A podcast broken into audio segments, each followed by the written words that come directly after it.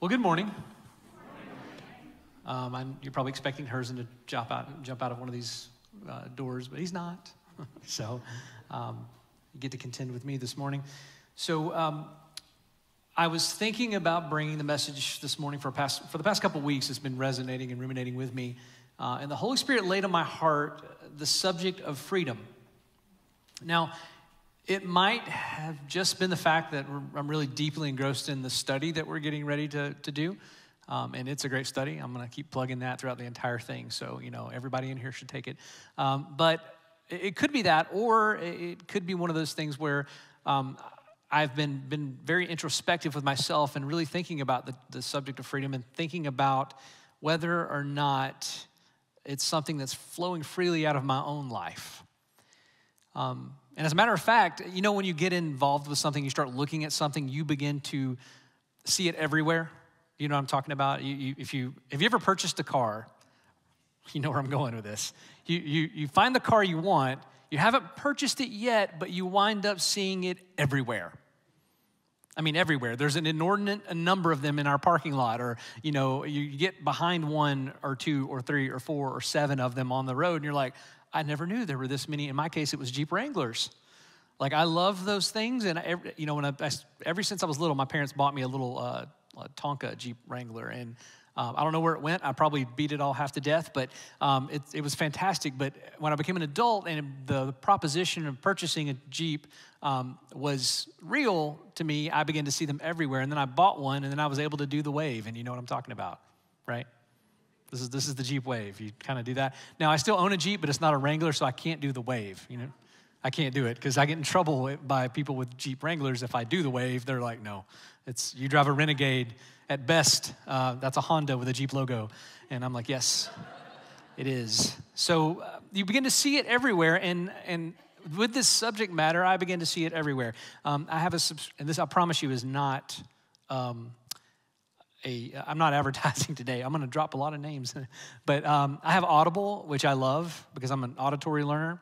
And um, I, I have a commute, so I listen to books, right? Is anybody else with me? You, you kind of listen to that kind of, I listen to books on my commute, and I've made it through a couple, like five or six books um, since the beginning of the year. And every one of these books, I find components of, of this, this subject matter in here. So what you look for, you find. And with me, I was, I was looking for this. So that's what I want to talk about today. But from the perspective of what I believe grieves the heart of our Heavenly Father as it relates to this subject. And it being the very thing that Jesus came to address. So before we, we start, let's pray. Father, I ask that your words would come from my mouth and that you would be glorified today. I ask that I would decrease and your word would increase so that your Son may be more visible and your Holy Spirit would be more tangible. And it's in the mighty and matchless name of Jesus we pray. Amen.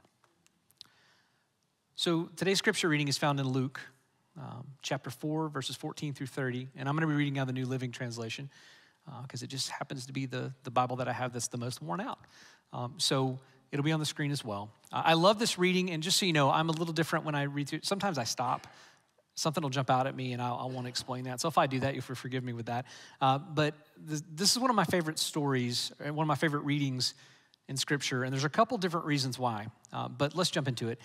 It says, Then Jesus returned to Galilee filled with the Holy Spirit's power, reports about him spread quickly through the whole region. He taught regularly in the synagogues and was praised by everyone. When he came to the village of Nazareth, his boyhood home, he went as usual to the synagogue on the Sabbath and stood up to read the scriptures. The scroll of Isaiah the prophet was handed to him. He unrolled the scroll and found the place where this was written. The Spirit of the Lord is upon me, for he has anointed me to bring good news to the poor. He has sent me to proclaim that captives will be released, that the blind will see, that the oppressed will be set free. and that the time of the Lord's favor has come. He rolled up the scroll, handed it back to the attendant, and sat down. Now, that's paramount to that mic drop moment, right? He sat down, and all eyes in the synagogue looked at him intently.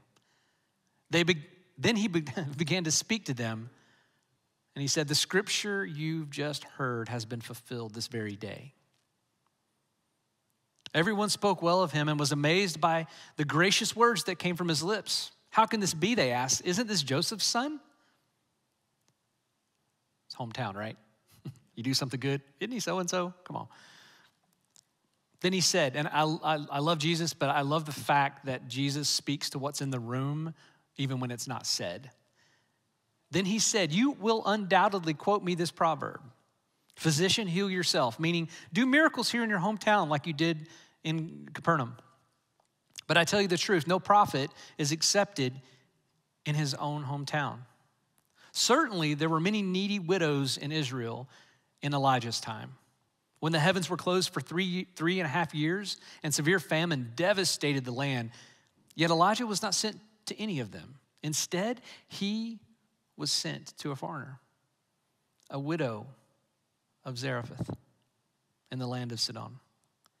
And many in Israel had leprosy at the time of the prophet Elisha. But the only one healed was Naaman, a Syrian.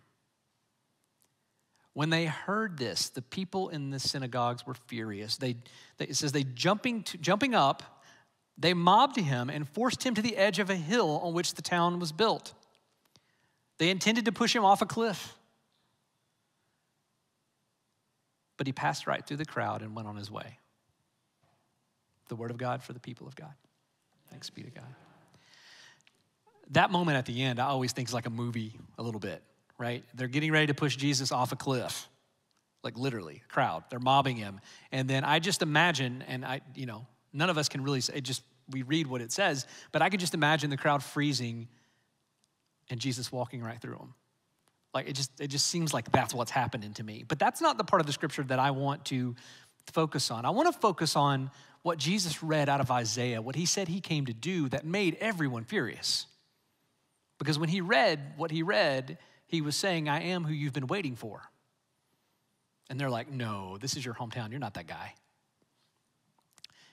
He said, The Spirit of the Lord is upon me, for he has anointed me to bring good news to the poor. He has sent me to proclaim that captives will be released, that the blind will see, that the oppressed will be set free and that the time of the Lord's favor has come. It occurred to me when I read that passage that as, as believers, we do a great job of declaring that the Spirit of the Lord is upon us and bringing the good news to the poor.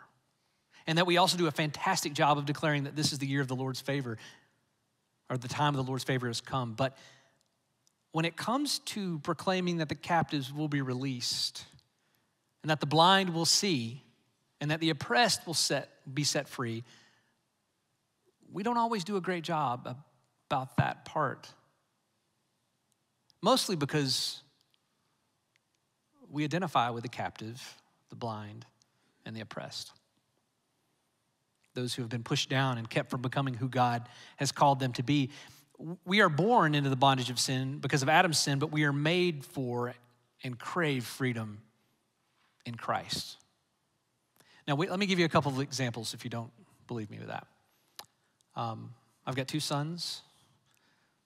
One is in the back running, thing, doing things in the back. and he's 13 and he's looking forward to the day he gets his license. He's told me, I, I can't wait. And I'm like, why? He's like, because then I can go do what I want. and I can't fault him for that belief because I had the same belief at 16. But I didn't realize that when I got my license in my car, that my mom and dad would go, hey, we need you to take your brother to da da da da da da, and we need you to go get this from the grocery store, da da da da, and you just name it all. So that level of freedom that I thought I was gaining actually turned into a whole heck of a lot more responsibility than I wanted. And my littlest son, who no one has to teach to do wrong, you're born this way, just so you know. Um, he, he, he has learned no because we say it to him so much That's his thing. He goes, no. Um, my littlest boy, Ari, who's 16 months old, um, he, we have this. Let me just tell you, toddlers, if you've ever had a toddler, yeah, I knew I'd get you with a picture. Um, by the way, that what he's wearing, it was clean five minutes before that photo. We, we changed him, and then he, within five minutes, he had popsicle and dirty knees. So that's toddler. But, but toddlers, if you've ever been around a toddler, they're the only creatures I've ever been around that are committed to hurting themselves. and, and like on any given moment, like they're committed to it. And they're full commitment. It's not like half, they're committed. And my wife and I have this joke. She'll ask me how things are when she gets home from work on a Friday evening from, from working at the hospital, and I'll say, Well, I kept them alive. and that is the absolute truth. I've kept them alive. I mean, they're fed, they've not, I mean, they may have a bump or bruise or several of those things, but for the most part, they're alive. And so Ari likes this slide we, we got him. And that might, that might have been a mistake on our part to get him the slide. But he loves this slide. He goes up and down the slide on our back deck all the time. And um, he's not great at, or he wasn't great when this picture was taken about getting on the slide and down the slide, and you'll notice how his legs are, right?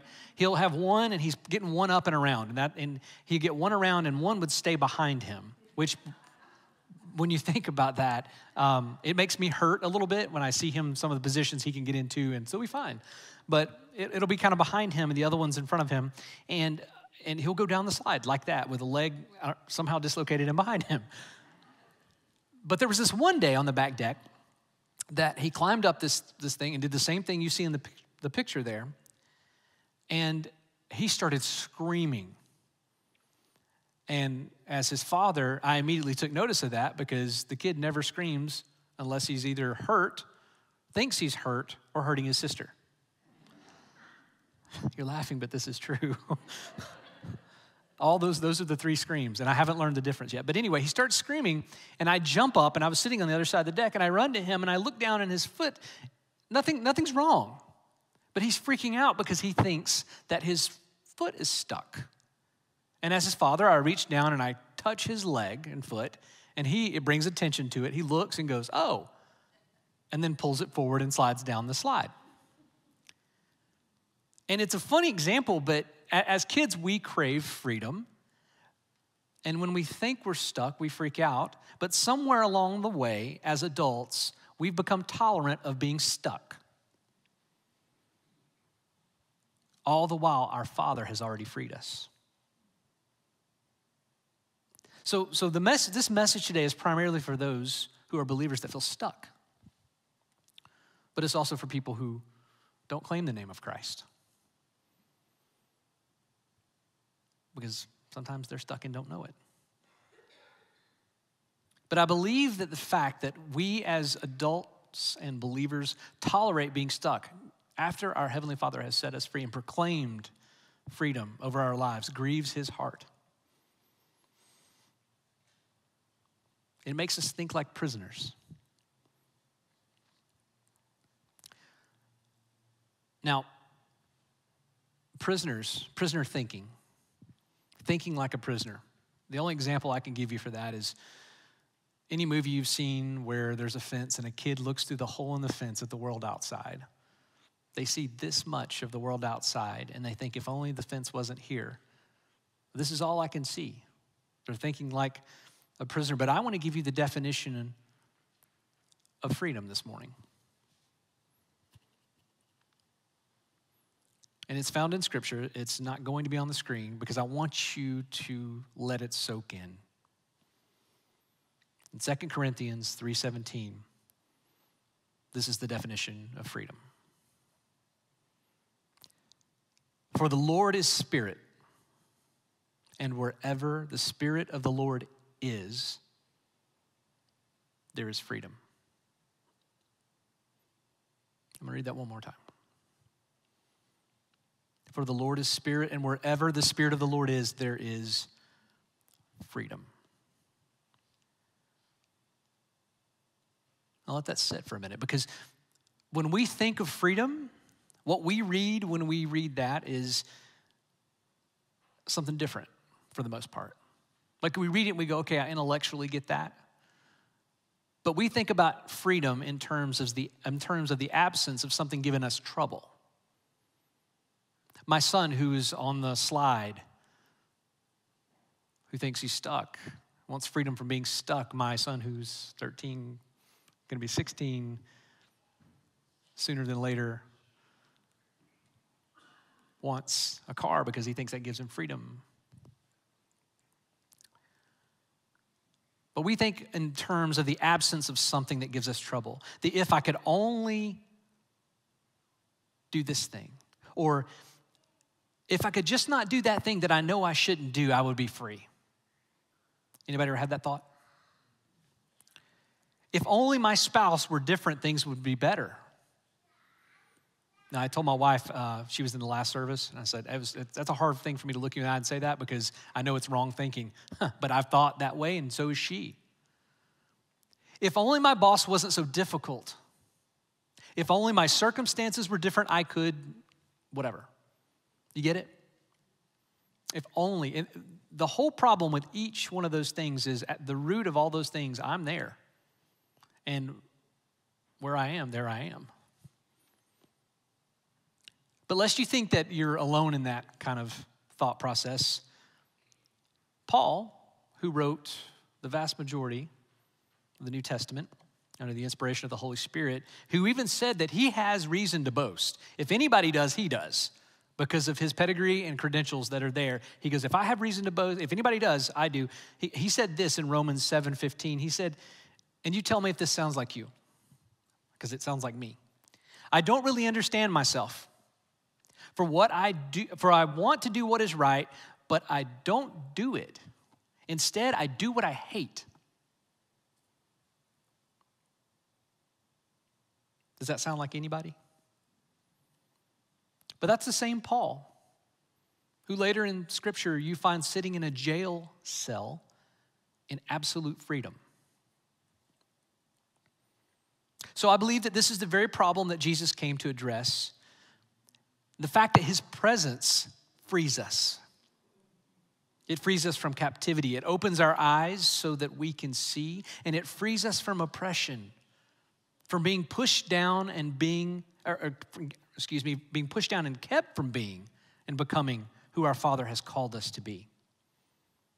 And as believers, if we could grab a hold of this, it would change our walk. If we could grab a hold of this. And the reason it would change our walk is because where the Spirit of the Lord is, there is freedom. And if we have freedom deep within us, we carry freedom with us.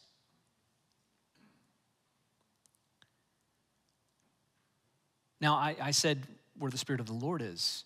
And so I'm talking about those dark corners of our hearts, those places in our hearts where we would, like a prisoner, say, Let me clean those things up, and then I'll let him in. When guests come over, I'm gonna tell you, we clean like mad people. Like I'm tired. Like before, like my brother and his wife were coming over, and I mean our house isn't dirty, but we still clean. Like it's like we clean, clean, clean, and then after they're they're over, I'm exhausted sitting there, and I'm still looking around the room, and there's corners. I'm like, oh man, I hope they don't see that, right? And and and so we think if we clean up the, the corners and the dark spots of our heart and then let him in, things will be good. But that's prisoner thinking because God would say to us, the spirit of freedom would say to us, You let me in and I'll clean those up.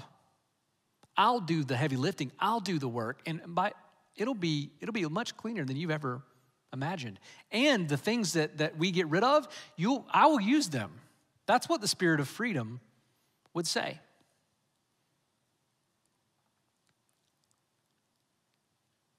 And if we if we allowed that, if we really and truly allowed that, then we're carrying freedom everywhere we go. Even Kroger. Walking into Kroger carrying freedom.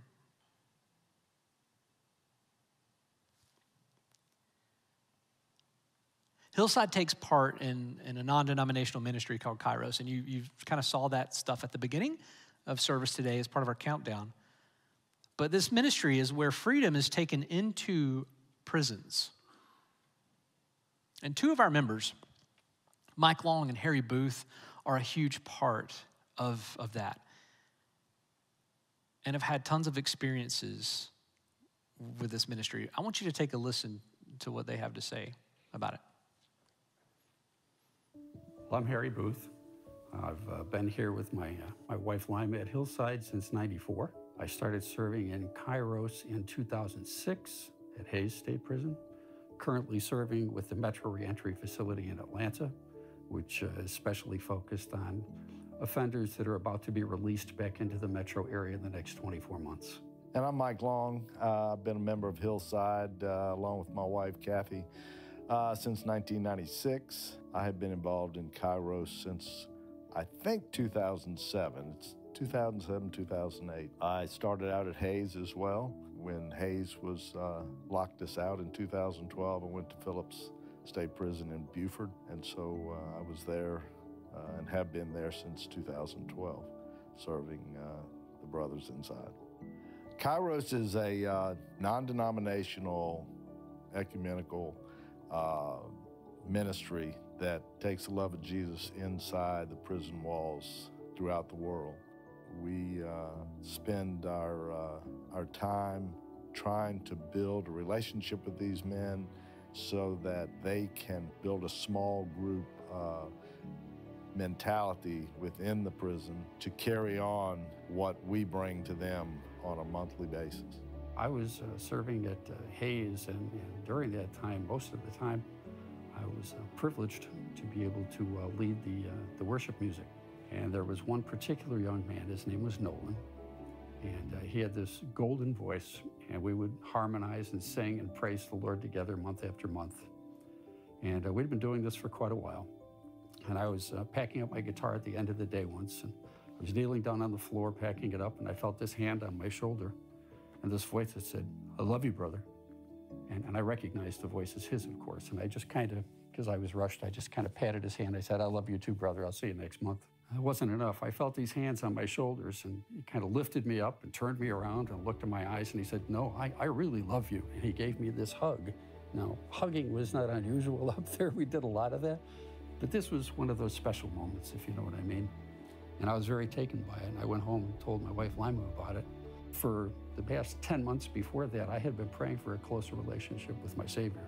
I knew who Jesus was up here, but I felt I needed to be closer to him here. The next morning, I was in worship and I opened the bulletin and I looked to see what the sermon was going to be on. And uh, it said Matthew uh, 25, 14, I believe. Well, being in Kairos, my eyes drifted over to the end of chapter 25 that Mike alluded to. And in 39, he talks about how when you came to visit me in prison. But then verse 40 jumped off the page of me and said, And whenever you have done this for the least of mine, you have done this for me. And at that moment, I realized that all those months that I'd been singing and worshiping with these guys and studying and sharing with them, I'd been spending that time with Jesus. And that the day before, he'd taken me in my arms, looked in my eyes, and told me he loved me. And uh, I started sobbing. And um, Lima didn't know why. She was a little freaked out. Uh, but it was it was a great experience. Yeah, I remember there was there was one that uh, this uh, this child had written and said, "I love bacon. Do you love bacon?" Uh, and and the child signed it with their name and then had her age. The guy just broke down. Come to find out, his daughter, who had passed away, had the same spelling of her name, and she would have been 12 years old and he loved bacon, and she knew that. And so stories like that are we hear these all the time in, in there and it's god just working on their hearts mm. and ours and ours that's right obviously over the last few years covid has uh, wreaked havoc on the volunteers available for kairos uh, the prisons have pretty much been shut down for the last two and a half years. Uh, a lot of people have uh, gone in different directions in, in their ministry. We desperately need more volunteers for Kairos to build back up from where we were pre-COVID. We'd like to, to offer a special invitation to all of you, men and women alike, that there are men's prisons and women's prisons here in Georgia that uh, have Kairos involvement. And uh, we'd like to invite you to be a part of the Kairos ministry? The, the Kairos inside that we work in is not the only part of Kairos. As, as Mike indicated, there's, there's women's prisons also. Uh, but there's also the Kairos outside, and that's a Kairos program for the families of those guys that are incarcerated. There's also Kairos Torch, which is for the children. Um, so if maybe you're not seeking to work inside the prison, yet you'd like to support them through the families of the children, we can steer you to the right people to connect you to that also. You can uh, reach out to us, Harry or I. will be out in the lobby over the next few weeks. We'll be able to uh, spend more time talking to you about it if you have questions. And, uh, and if you're interested in being a part of it, uh, you can just contact uh, me. I'll be glad to help you in any way I can. Yeah.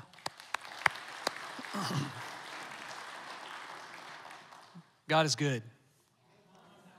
Yeah. I didn't expect that. but yes, freedom in prison. And, and, Harry's quote, I think the two of them actually quoted this, is, is God is working on their hearts and ours. And man, how about that story where Jesus ministers to the minister through a prisoner? Because where the Spirit of the Lord is, there is freedom.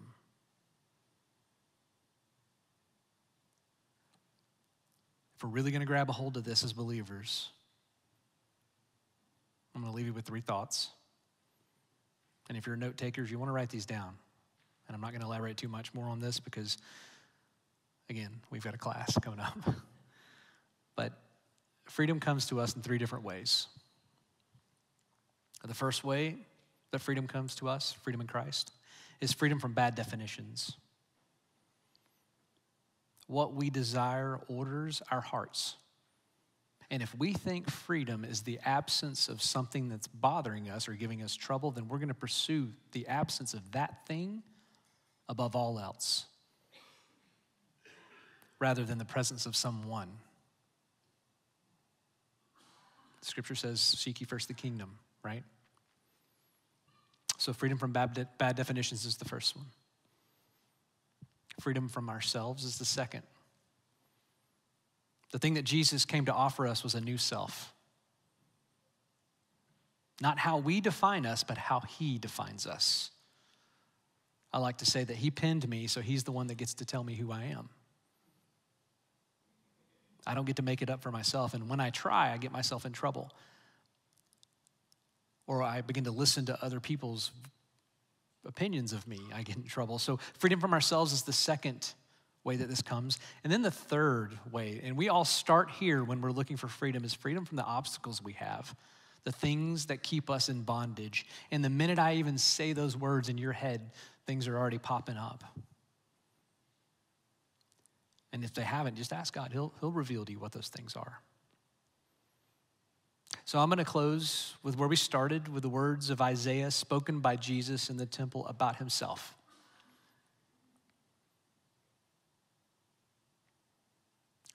And what's interesting, these words apply to us because we carry Jesus.